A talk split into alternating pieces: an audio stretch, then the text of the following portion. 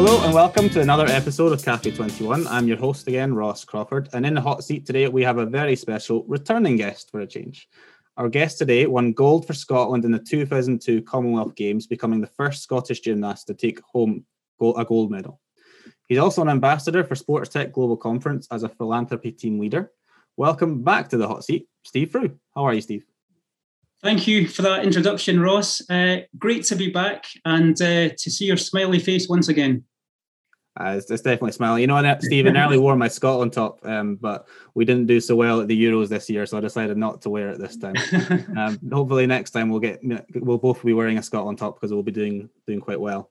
Um, okay, so you know the drill. Three questions, three answers. Are you ready? Yes, all good to go, Ross. Smashing. So, Steve, um, last time you were on, we kind of chatted a little bit more about the mental attributes that comes uh, it takes to win a gold medal at the, at the Commonwealth Games or just a big uh, athletic gymnastics event in general. Um, so today I wanted to discuss the the physical preparation that you you had to put your body through. Um, so do you want to just describe for the audience what it takes um, physically to win a gold medal and compete at the highest level of gymnastics? Okay, so to, to win a gold medal and to compete at the highest level in gymnastics or really any sport, it, it's a lifelong physical commitment. I, I started gymnastics when I was six and a half years old, and then I won gold at 28 years old. So you can you can more or less do the maths. And, and that was I started off training twice a week at my, my local gym.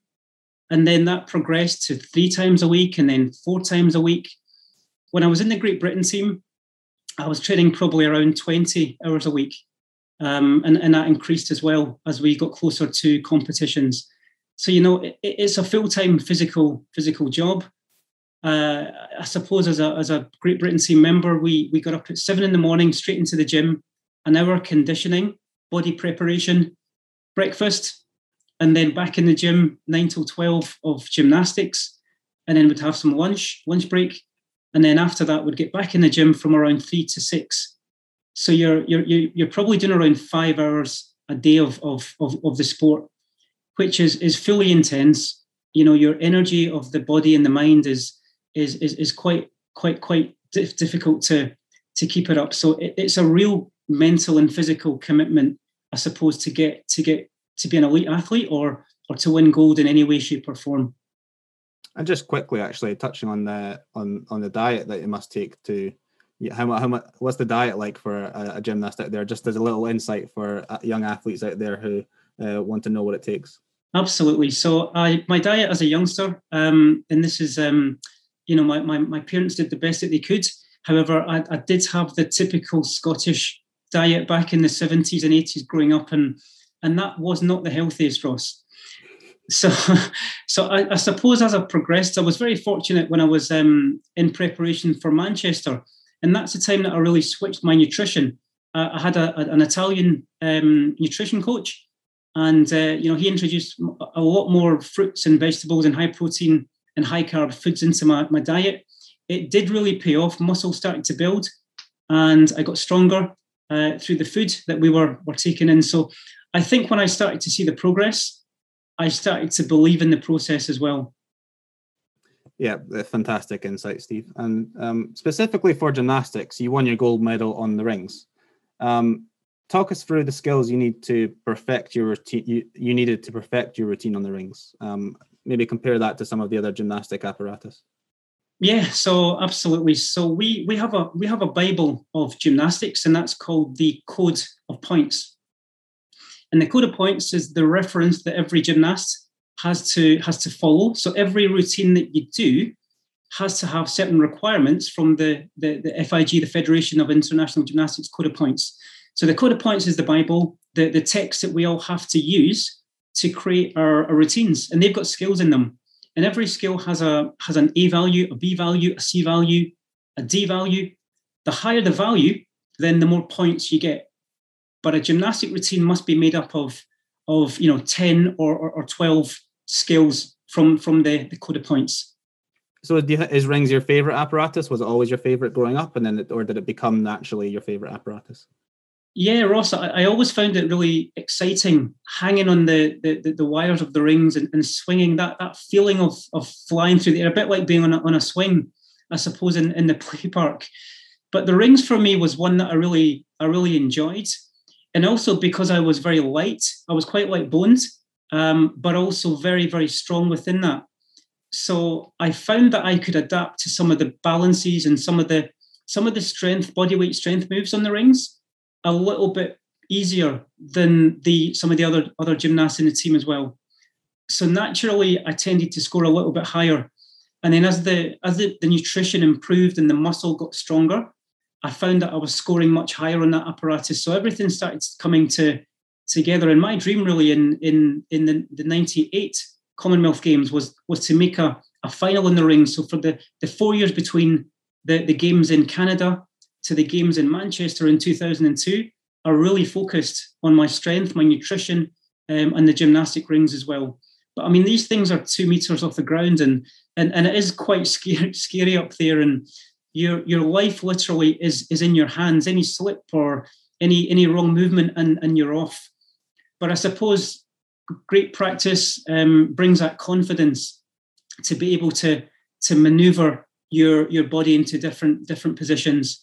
So the rings they do call it the strongman event. you, have probably seen it in the in the Olympics. Um, and and and and the, the rings gymnasts tend to be quite short with with with with um with quite short levers the shorter your levers are, then the stronger you can you can really be with that as well. So it tends to suit the smaller gymnasts a bit easier. No, it's brilliant, and obviously all the hard work and determination paid off for you because um, you ended up getting that gold medal. As you say, it does look like one of the more difficult uh, apparatus to perfect, and obviously you were the best in the Commonwealth, so it's good stuff.